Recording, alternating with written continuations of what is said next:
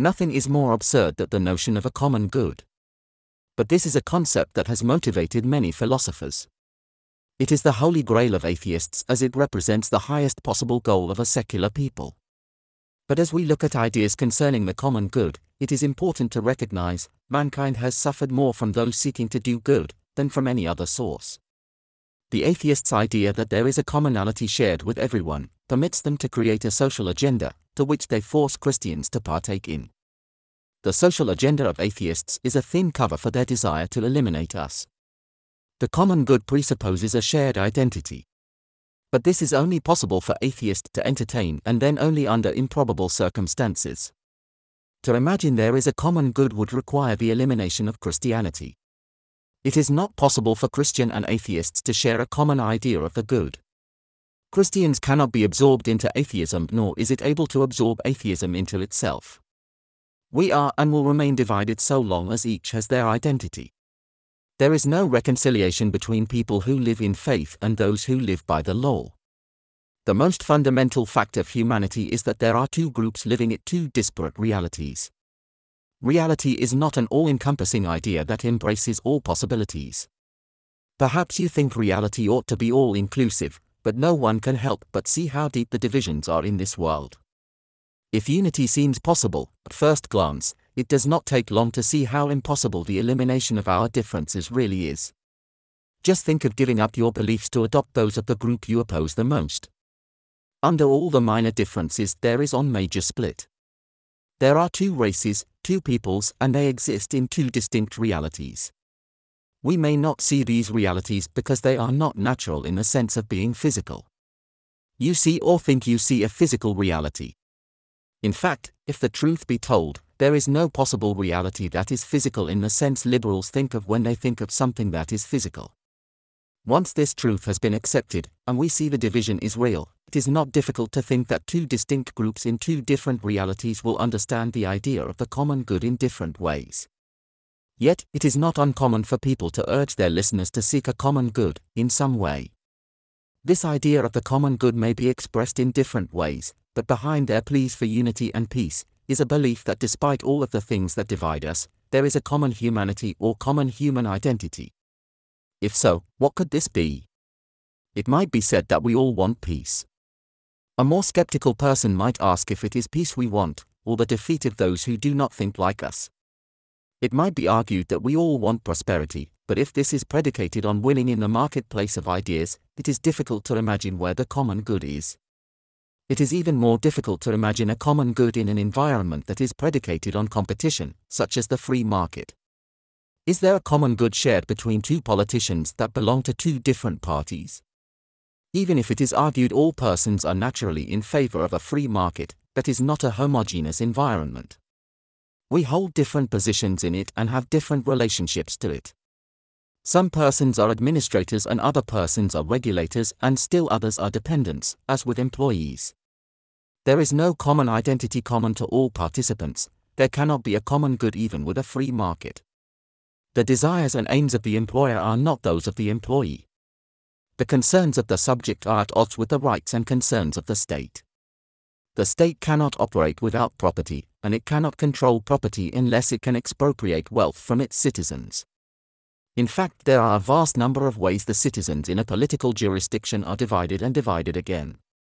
It is indeed inappropriate to talk about a common good in a society where the state turns its subjects against each other. But even without the state's help, there are racial, religious, political, and economic divisions. The search for a common denominator would appear to be a hopeless task. Even if we reduce life down to its lowest common denominator and postulate that it is in our best interest to avoid deadly conflict, it is unlikely criminals would join us in a sincere and honest way. Not even a respect for human life is a feature common to all persons.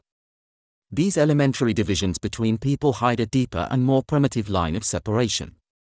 The Bible refers to this division of the distinction between those who live in faith and those who live in fear. Those who are in fear are fearful because they are exposed to risk and a threat of loss. People of the flesh have property. Their power is expressed through property but property is always exposed to risk and to a threat of lose to those with greater power. People who live in the flesh become legalists. they create laws to live under, which further divides us from them. We who have faith do not use or require law simply because we do have faith. Faith and fear are different all encompassing paradigms. Atheists have a very limited understanding of faith. The way they see it is that Christians have decided to postulate an invisible and mythical creature to explain everything we do not understand. This makes as much sense as saying belief in Santa stops us asking questions. Faith has more to do with our relationships with the people of God than with God. Of course, we need to believe in God, but if we do not have a trusting relationship with others in the church, we will not have God working in and through us. If liberals work through the law and the hierarchies of power and Christians work in faith, what is common to both? The obvious answer is our humanity, but what is this precisely more than a word? Are we an animal with a physical body, governed by natural and ethical precepts? If so, how can there even be a good common to us? It would be as if we asked what is the common good of wolves or chickens or any other natural creature. A common good is a metaphysical concept it requires a human being that is more than his body. This presents us with a problem, nature does not have a common good and those who are of the spirit have nothing in common with those of the flesh. Even if a naturalist wishes to claim there is a common good he will be hard-pressed to explain what he has in common with a Christian. Indeed, we can look at the way we think about reality to illustrate the problem we face. Naturalists think the universe is physical and therefore it contains everything that exists, by definition. The naturalists understand there are all kinds of theories and beliefs held by individuals and groups, but these are not physically real. They are ideas and theories and postulates. We can call this the one reality hypothesis, ORH. However, even though the postulate claims that the ORH is inclusive, it is a contradiction of terms. By claiming to be all-inclusive it must exclude at least one conception of reality. The ORH cannot contain absolutes.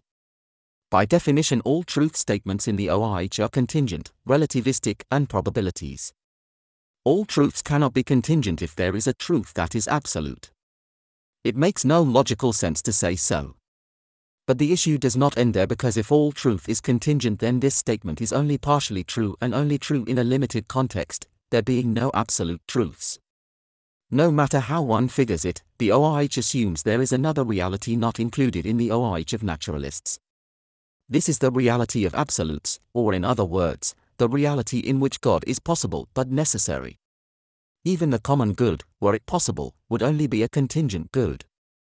A common good is an absolute and cannot exist in a reality that is absolutely contingent and relativistic. How can a common good exist in a physical reality that is composed of contingent truth and that asserts every proposition is open to interpretation, there being no objective standard or method of comparison for establishing the truth? The naturalist world precludes the possibility of a common good. However, as we have mentioned, the natural world view by its own terms necessitates the existence of an alternative reality, which we refer to as the two-reality hypothesis, TRH. In this scheme of things there is the reality of naturalists that is contingent and relativistic, but there is a reality that is absolute and contains absolute statements and absolute truth. This reality is metaphysical and spiritual and contains God is a logical and moral necessity. The common good for a member of this reality is Jesus, not some principle. There is nothing higher than God. Christians have a purpose which is to separate from evil as manifested as this fallen world. We share no values with this world, however. We share no common cause with the people of evil. They live to embed us in their reality and expose us to their costs. In short, it is fair to call Christians radicals, and, in our radicalism, we are cut off from those of the flesh. There can be no common cause between the victim and his or her oppressor. There is no mutual self interest between a radical seeking perfection in the eyes of God and those who think they embody the good.